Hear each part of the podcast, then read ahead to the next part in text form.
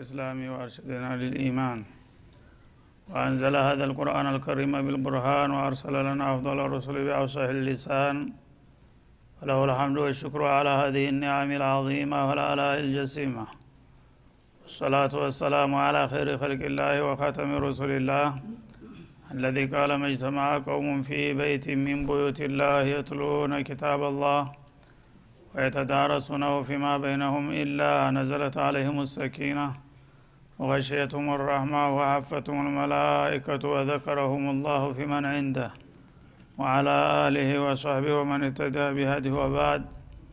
فقد وقفنا في الدرس الماضي عند قوله جل وعلا من سورة البقرة ولا تجعلوا الله عرضة لأيمانكم أن تبروا وتتقوا وتصلحوا بين الناس والله سميع عليم. فلنبدأ من هنا. أعوذ بالله من الشيطان الرجيم. ولا تجعلوا الله عرضة لأيمانكم أن تبروا وتتقوا وتصلحوا بين الناس والله سميع عليم. لا يؤاخذكم الله باللغو في أيمانكم ولكن ولكن يؤاخذكم بما كسبت قلوبكم والله غفور حليم. للذين يؤلون من نسائهم تربص أربعة أشهر فإن فاءوا فإن الله غفور رحيم. وإن عزموا الطلاق فإن الله سميع عليم. والمطلقات يتربصن بأنفسهن ثلاثة قروء. ولا يحل لهن أن يكتمن ما خلق الله في أرحامهن إن كن إن كن يؤمن بالله واليوم الآخر.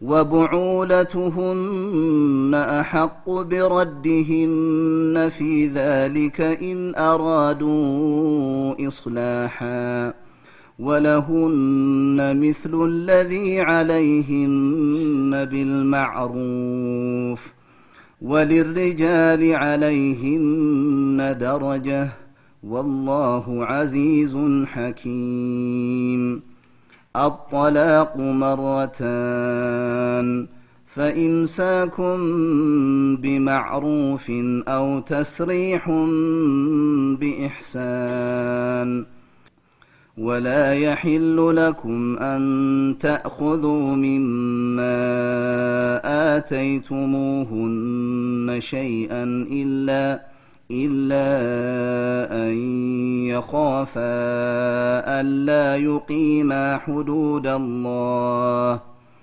فإن خفتم ألا يقيما حدود الله فلا جناح عليهما فلا جناح عليهما فيما افتدت به. تلك حدود الله فلا تعتدوها. ومن يتعد حدود الله فأولئك هم الظالمون. فإن طلقها فلا تحل له من بعد حتى تنكه زوجا غيره. فإن طلقها فلا جناح عليهما أن يتراجعا إن ظنا إن ظنا أن يقيما حدود الله. وتلك حدود الله يبينها لقوم يعلمون.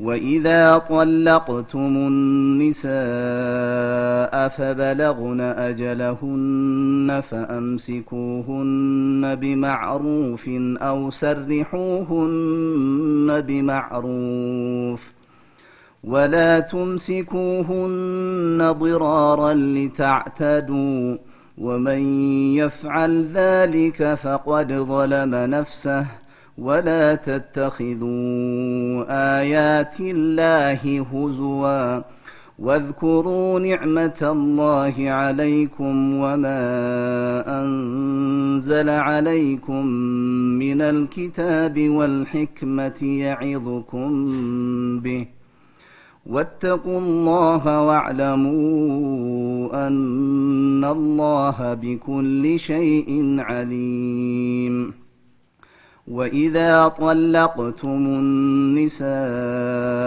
فبلغن أجلهن فلا تعضلوهن فلا تعضلوهن أن ينكحن أزواجهن إذا تراضوا بينهم بالمعروف ذلك يوعظ به من كان منكم يؤمن بالله واليوم الآخر. ذلكم أزكى لكم وأطهر. والله يعلم وأنتم لا تعلمون. أعوذ بالله السميع العليم من الشيطان الرجيم. يقول الله سبحانه وتعالى موجها عباده المؤمنين ولا تجعلوا الله عرضة لأيمانكم أن تبروا አላህን ስብሓናሁ ወተላ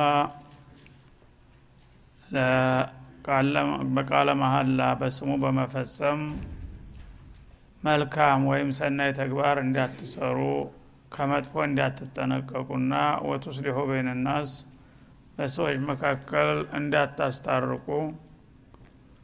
መጋረጃ ወይም አጉራ እንቅፋት አታድርጉት ይላል። ርዶተን ማለት ማንያን ማለት ነው።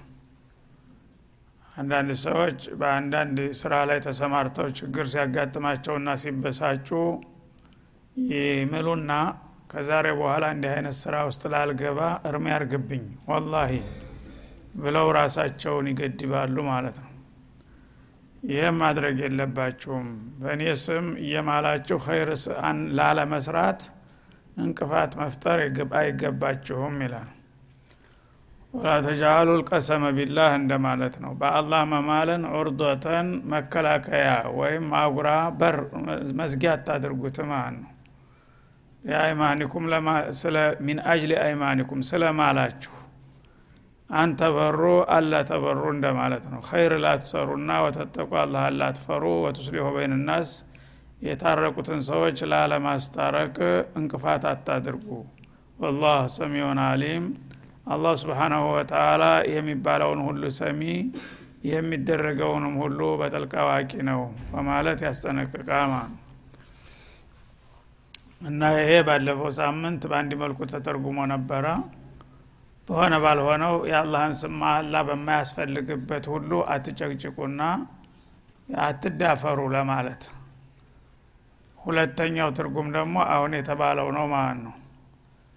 በአላህ የሚምለው አንድ ሰው አንድ ነገር ለማጠንከርና አቋሙን ለመግለጽ ነው። እንዲህ ላልሰራ ወላሂ ወይም እንዲህ ልሰራ ወላሂ ብሎ ተተናገረ በኋላ ያን ነገር እንዳለው ከተወጣ ያው መሀላውን አክብሯል ማለት ነው በተቃራኒው ከሆነ ደግሞ የከሻረው መሀላውን አፈረሰ ማለት ነው።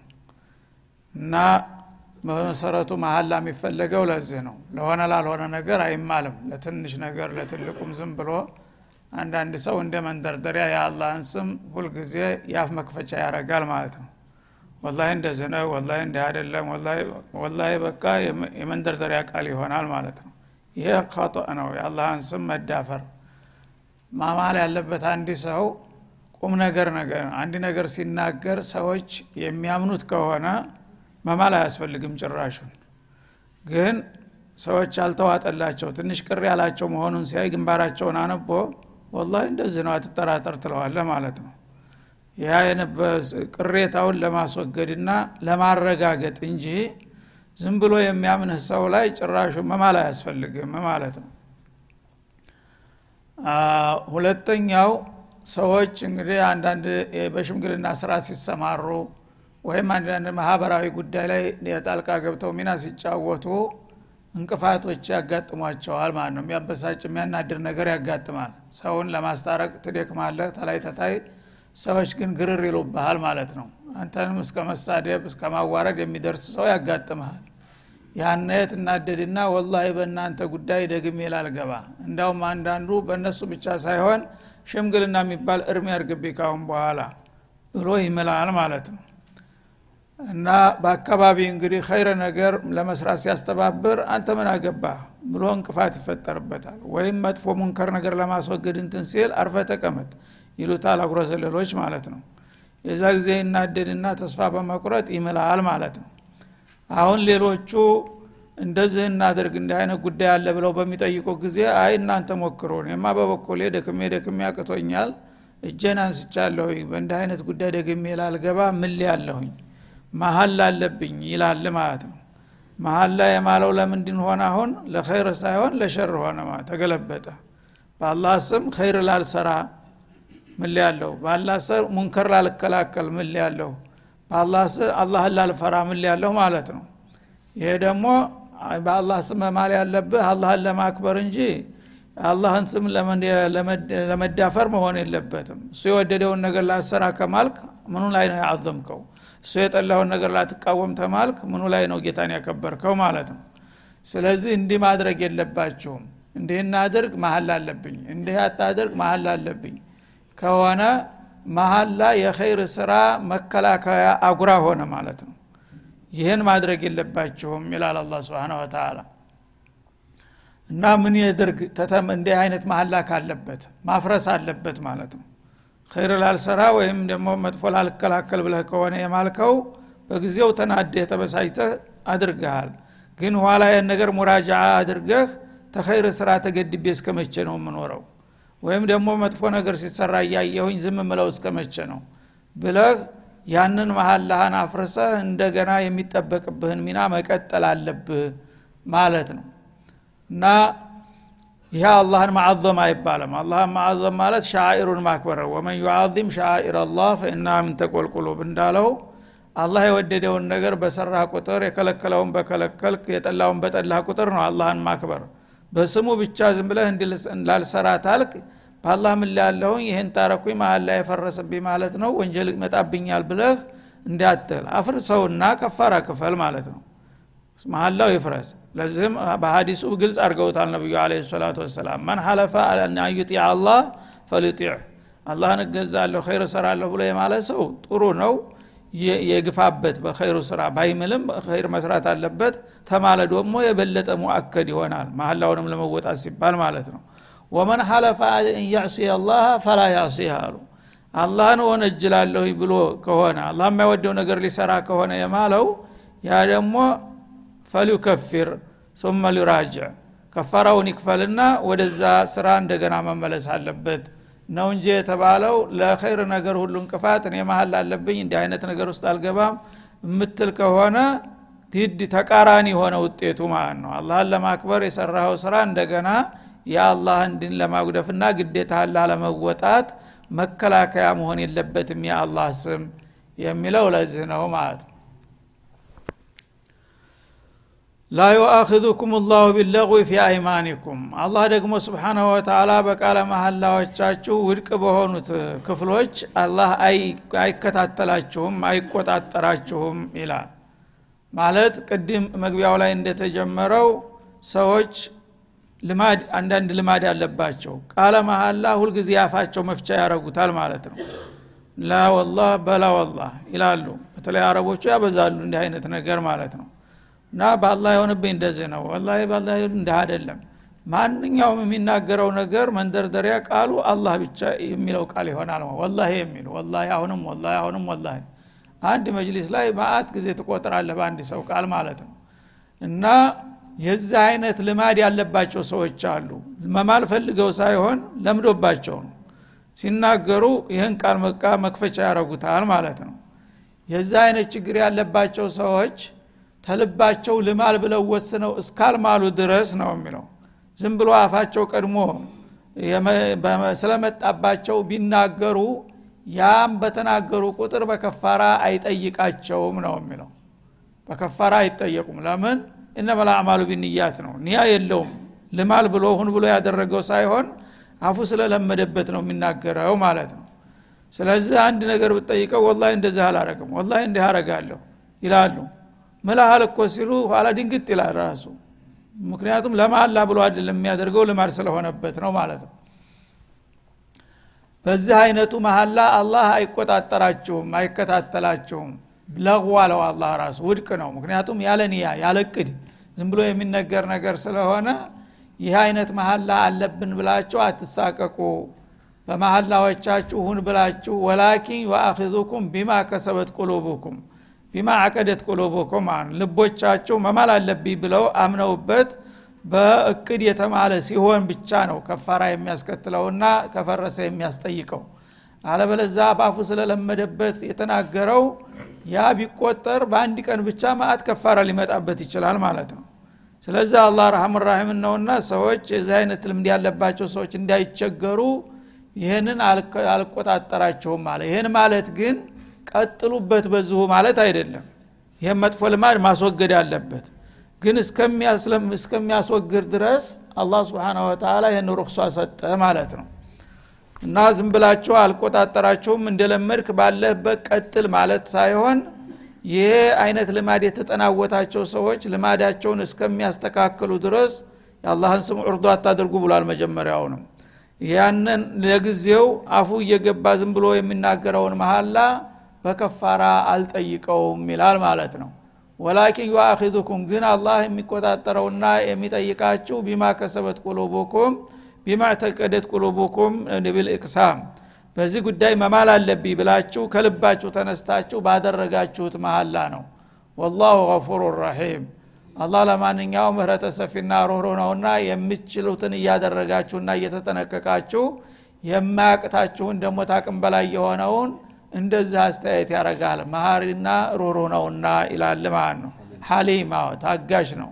ገፉሩን ማለት ሊዙኑብ ወንጀሎችን የሚምል የፈለገው ያህል ቢበዛ ተጌታ ምህረት አይበዛም ማለት ነው። ሐሊሙን ላ ያዕጀል ቢልዕቁባ እንደገና ደግሞ ታጋሽ ነው። አንድ ሰው ተሳስቶ ባደረገው ነገር አሁኑ ልቅጣው ከማለት ይልቁንስ ልማረው ማለትን ይመርጣል ማለት ነው ግን ይህን ሁሉ የአላህን ቁፍራንና ሒልም አልፋችሁ ታበዛችሁት የዛ ጊዜ የምትጠየቁበት ጊዜ ይመጣልና ጠንቀቅ በሉ።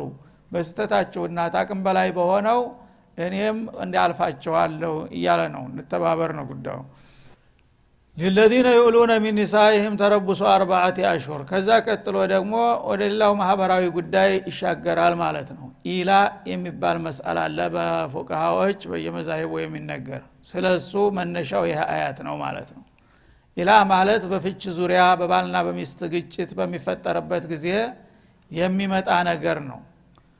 ከፍች ጋራ የተያያዘ መሀላ ማለት ነው። ዝም ብሎ መሀላ ሳይሆን መሀላ ስለተነሳ በተለይ ደግሞ በፍች ዙሪያ የምታረጉትን መሀላ ስርዓት መያዝ አለበት ሊል ነው አያይዞ ማለት ነው። ሊለዚነ ይኡሉነ ሚን ኒሳይህም ለነዛ ከባለቤቶቻቸው የሚምሉ ለሆኑት ክፍሎች ደግሞ ተረቡሶ አርባአቲ አሹር አራት ወር ያህል የመጠበቅ ፍቃድ ተሰጥቷቸዋል ይላል። ፈኢንፋኡ በዛ በአራት ወር ውስጥ የማሉበትን ነገር እንደገና ለማስተካከል ቢመለሱ ፈኢናላህ ገፉሩ ረሒም አላህ ምህረተ ሰፊና ሮሮ ነውና ምንም አይደለም። በተወሰነ ጊዜ ቃለ መሀላ ቢፈጽሙ አያስጠይቃቸውም። ያው ምክንያት ይኖራቸዋልና የማሉበት ማለት ነው።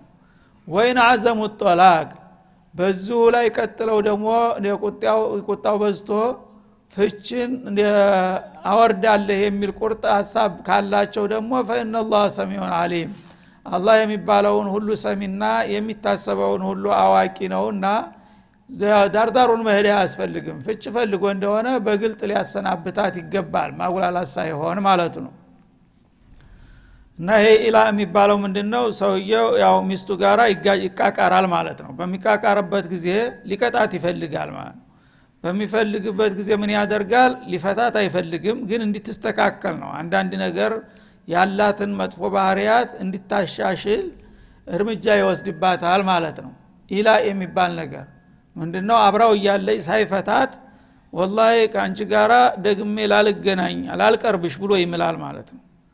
በሚምል ጊዜ የተወሰነ ጊዜ እንግዲህ ይርቃታል። የዛ ጊዜ እሷ ስተቷን ትገነዘባለች ማለት ነው።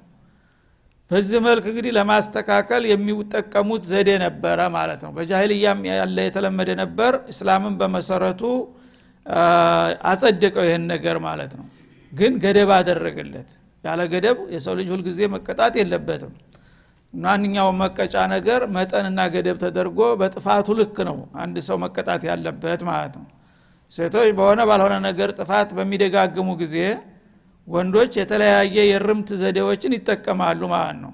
አንዳንዱ ያው ዱላ ይዳኘኛል ይላል አንዳንዱ ደግሞ ስድብ አንዳንዱ ደግሞ ማስጠንቀቂያ ሁሉም ራሱ መፍትሄ ያለውን ነገር ያደርጋል ማለት ነው። አንዳንድ ደግሞ በሰል ያሉት ብልህ የሆኑት ይሄ ሁሉ በየቀኑ እንደ ሀያ ዱላ ማምሳት የለብኝ የሚልና እንደሚገባትን ቋንቋን ያውቃለሁኝ። አሁን አኩርፌ ሁለት ወር ሰርቶ ዝም ብላት የዛ ጊዜ ትሾራለች ብሎ ያስባል ማለት ነው። ይሄ የብልሆች ዘዴ ነው።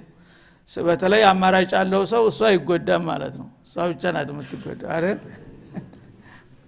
እና ዝም ሲላት እሷ እንግዲህ ምን አጠፋው እያለች ለማመጥ ትጀምራለች እንደገና ማለት ነው ይህ አይነቱን ነገር እሷን ለማረምና ለማስተካከል እስከሆነ ድረስ በመሰረቱ ቀበለዋለሁ አላላ ግን ደግሞ አንዳንዶቹ በዚህ መልክ ዝም ብለው ብዙ ዘመናት የሚቀጡ አሉ ከሚገባው በላይ ማለት ነው።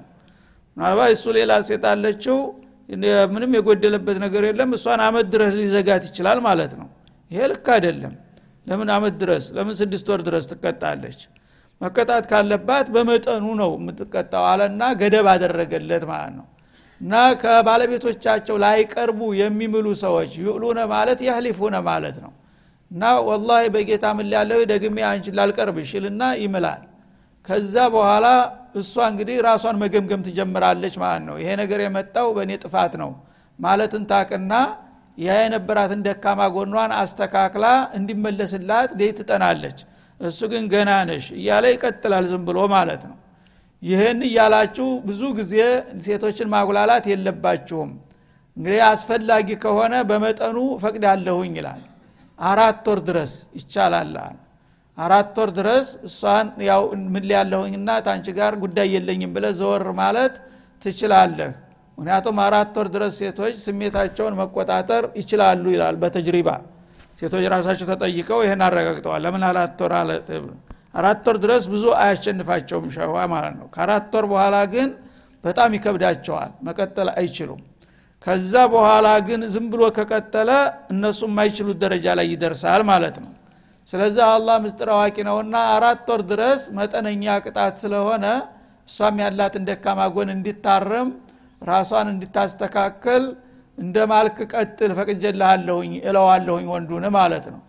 ፈኢንፋኡ አራት ወሩንም ግድ ሙላ ማለት አይደለም። ቢበዛ አራት ወር እንዳያልፍ ለማለት ነው። ወርም ሊበቃ ይችላል ሁለት ወርም ሊበቃ ይችላል ከዛም ያነሰ ከዛም የበለጠ። ግን ዝም ብሎ ያለ ገደብ መቀጠል አይፈቀድም ነው የሚለው። ፈኢንፋኡ እነዚህ የማሉ ወንዶች ታዳ በዚህ በአራት ወር አርማቸው ላይ እያሉ በመካከል እንደገና ይበቃታል። ካሁን በኋላ ልመለስ ብሎ ከተመለሱ ፈኢናላህ ገፉሩን ረሒም ለእንዲህ አይነቶቹ ተመላሾች በዚህ ቀደም ሲል ባሳለፈው ጊዜ በወንጀል አይጠይቀው ምህረተ ሰፊና ሩህሩ ነውና ይላል። ለምን እሷ አንድ ነገር አጥፍታ አናዳው ነው እንዲህ አይነት እርምጃ የወሰደው? ዝም ብሎ አይደለም። ሰው ሚስቱን ዝም ብሎ ሊዘጋ አይችልም ማለት ነው። ስለዚህ እሷ ለርምት ብሎ የወሰደው እርምጃ እስከሆነ ድረስ በወንጀል አልጽፍበትም። ቶሎ ከተመለሰ ግን ከሚገባው በላይ ታሰቃያትና ተጎዳት በወንጀል እሱም ደግሞ የሚጠየቅበት ሁኔታ ይመጣል ብሎ አዳላውን ነው የሚያሳየን ማለት ነው። ወይን አዘሙ ጦላቅ አንዳንዶቹ ደግሞ እንደዚሁ በቃለ መሀል ላይ ይጀምሩትና ከዛ በኋላ ጉዳዩ እየተራዘመ ሄዶ ፍቅራቸውም እየደበዘዘ ይመጣና በዛው ላይ ደግሞ ፍቻ ያስከትልበታል ማለት ነው። መጀመሪያ ኢላ ያረጋል የተወሰነ ጊዜ ያው ከእሷ መራቅ አለብኝ ብሎ ይምላል ማለት ነው ውሎ ታደረ በኋላ እንደገና እሷን እንዳውም እንደማይፈልጋት ይወስንና በኢላ ነገ ዛሬ መለስልኛል እያለ በተስፋ እየጠበቀች እያለ ተነጭራሹ ተፈተሻል የሚል ዜና ይነገራታል ማለት ነው። ይሄ ደግሞ ችግር ነው። እሷን ያው ይጎዳል ማለት ነው። ስለዚህ ወይን አዘሙ ጦላቅ መጀመሪያውኑ ኢላኡን ለፍች መንደርደሪያ ከሆነ ያደረገው ጦላቅ ወስነው ከሆነ ወንዶች ይህን ሲሉ ማለት ነው። ፈኢናላህ ሰሚዑን አሊም የሚሉትን ሰሚ የሚያስቡትን አዋቂ የሆነ ጌታ ነውና ለምን ታጉላላታለህ? እንደማትፈልጋት ከወሰንክ መጀመሪያውኑ አሰናብታት። ወይም ደግሞ እንደጀመርክም መፍታት አለብኝ የሚለው ሀሳብ ከመጣ በኢላ ይህን ያህል ወር መቀጣት አለባት። እንደገና ደግሞ ከዛ በኋላ ትፈታለች ማለት ድርብርብ ቅጣት ነው ማለት ነው። እንደዚህ መሆን የለበትም። ፍች ፈልገህ እንደሆነ ቀጥታውኑ አሰናብታትና ቁርጡን አሳውቃት ለምንድን ነው ተንኮል አስበህ እሷ ከነገ ዛሬ ይመለስልኛል እያልክ የምታጉላላት ለማለት ነው። ስለዚህ በሁለቱም በኩል መጎዳዳት እንዳይመጣ ነው አላ ስብን ወተላ በመሰረቱ ሴቶች በሚያጠፉ ጊዜ ለዛ ለጥፋታቸው መፍቲ ነው የተባለ እርምጃ መወሰዱ ለወደፊት ለትዳሩ ቀጣይነት ጥሩ ነው እርምት ነውና ማለት ነው። ዝም ብለ እሷ የፈለገችውን እያደረገች የፈለገችውን እየተናገረች ዝም ራስ ላይ ትወጣለች ግን ማረሚያ እርምጃዎች ያስፈልጋሉ ማለት ነው እነዛ ማረሚያ እርምጃዎች ደግሞ መጠን ያለፉና እሷን ደግሞ የሚጎዱ መሆን የለባቸውም በመጠኑ እሷን የሚያስተካክሉ የሚመክሩ ከሆነ ተቀባይነት ይኖረዋል ከዛ አልፈ ከሄድክ ግን ችግር ይሆናል ማለት ነው هذا وصلى الله وسلم على النبي وعلى اله